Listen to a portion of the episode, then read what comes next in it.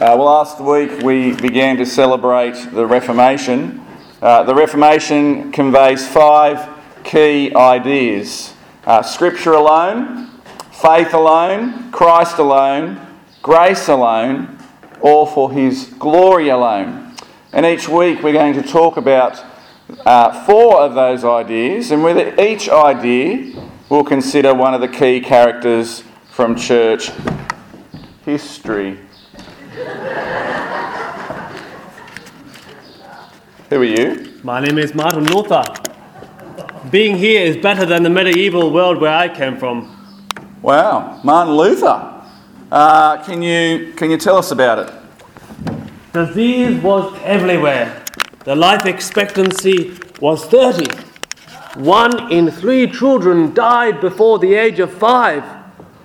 Death was very prominent.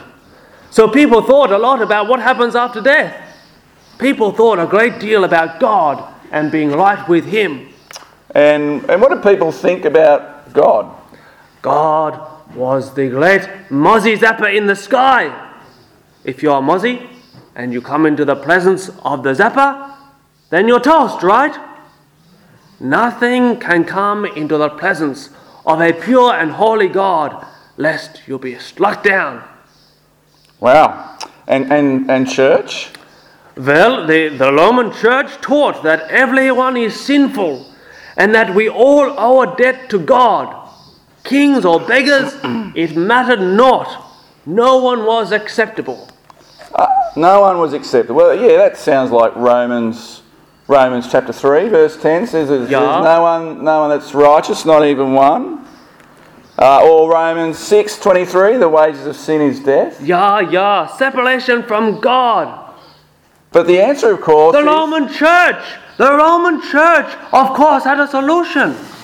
Forgiveness of sins came with a price.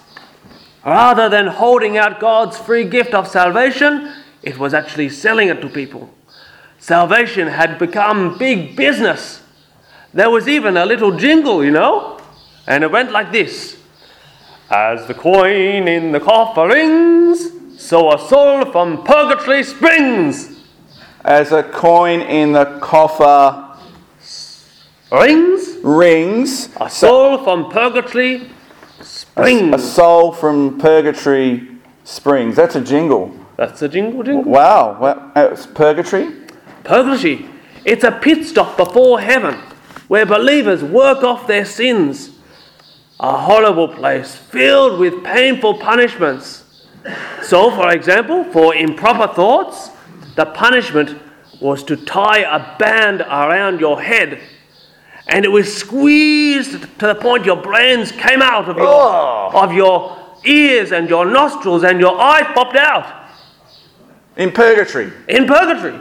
So purgatory is, is anything but fun, and people were told to do everything they could now to work off your sins and pay your penance now.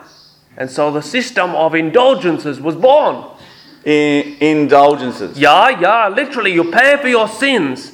You give your donation, you get a certificate, and I might say 1,000 years off purgatory.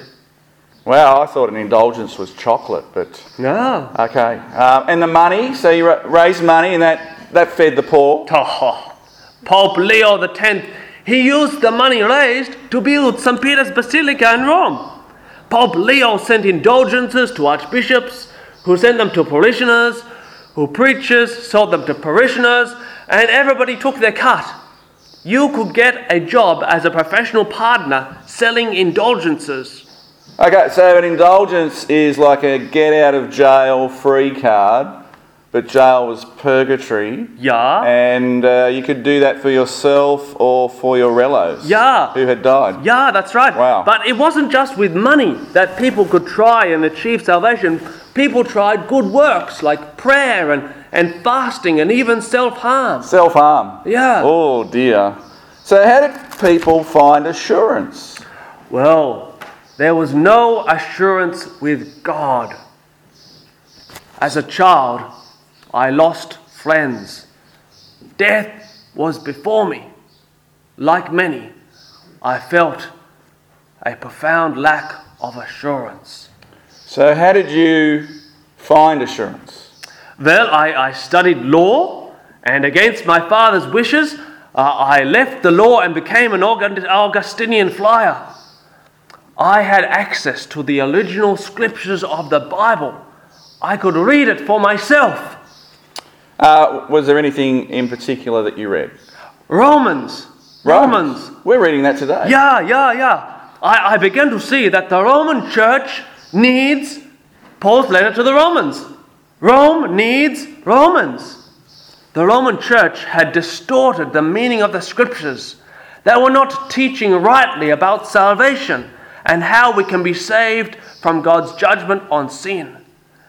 I began to see salvation isn't us working upwards to make ourselves acceptable, perhaps to God, but rather God loving us in Jesus, sending Him to die for us.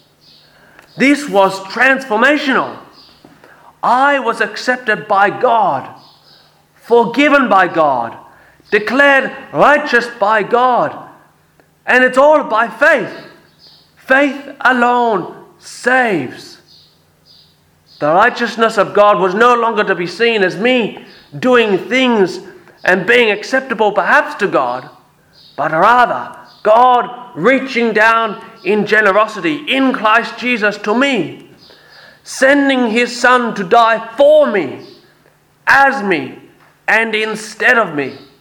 And my response was to trust him, to put my faith in him. Okay, so we are we're justified, we're right with God by faith alone, and this is an idea that that changed the world.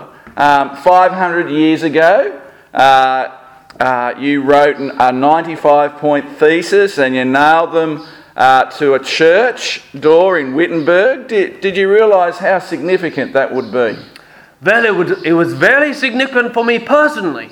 I understood salvation was by faith alone. It, seems that what was hidden by the Roman church became unknown and was a big thing for many others too. Uh, did you mean to break with the church? The Roman church broke with me. I was an outcast to them. Pope Leo X ordered me to recant or to face excommunication. This held social and political consequences for me. No one was allowed to offer me assistance, shelter, or food. Anybody could kill me without consequence. So, what did you do for church? Did you go without or?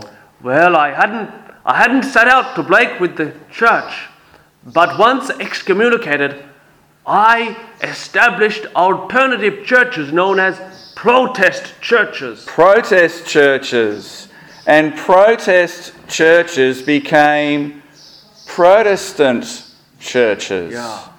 And here we are in a Protestant church. So you married Kate, Katie von Bora. Yeah, Uh, she likes brewing beer. she does. Very good brewer. And you like drinking it? Mm, okay, yeah. And you travelled and you preached the good news that you can be saved by faith in Jesus Christ alone. And the world has never been the same since. Uh, you became a powerful statesman uh, in Europe, particularly, and your epitaph is very powerful. Yeah, yeah. There's nothing we can do to make ourselves acceptable. It's all God, all God's riches, all His generosity. And so my headstone reads We are all beggars. We are all beggars. Uh, thank you, Martin. Uh, it's great to have you along, and uh, it's great to learn a bit about uh, the world from which you came. Thanks for joining Guten us. Morgen. All right. Guten Morgen to you.